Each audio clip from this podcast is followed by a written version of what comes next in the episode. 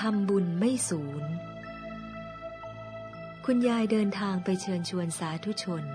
มาร่วมบุญทอดผ้าป่ามาคบูชา พุทธศักราช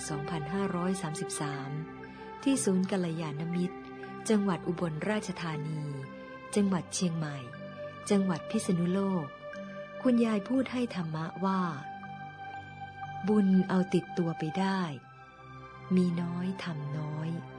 ทำบ่อยๆ ก็มากเอง เหมือนเก็บเงินใส่กระปุก ถึงจะมีสมบัติพันล้าน ถ้าไม่ได้ทำบุญ เวลาตายก็เอาติดตัวไปไม่ได้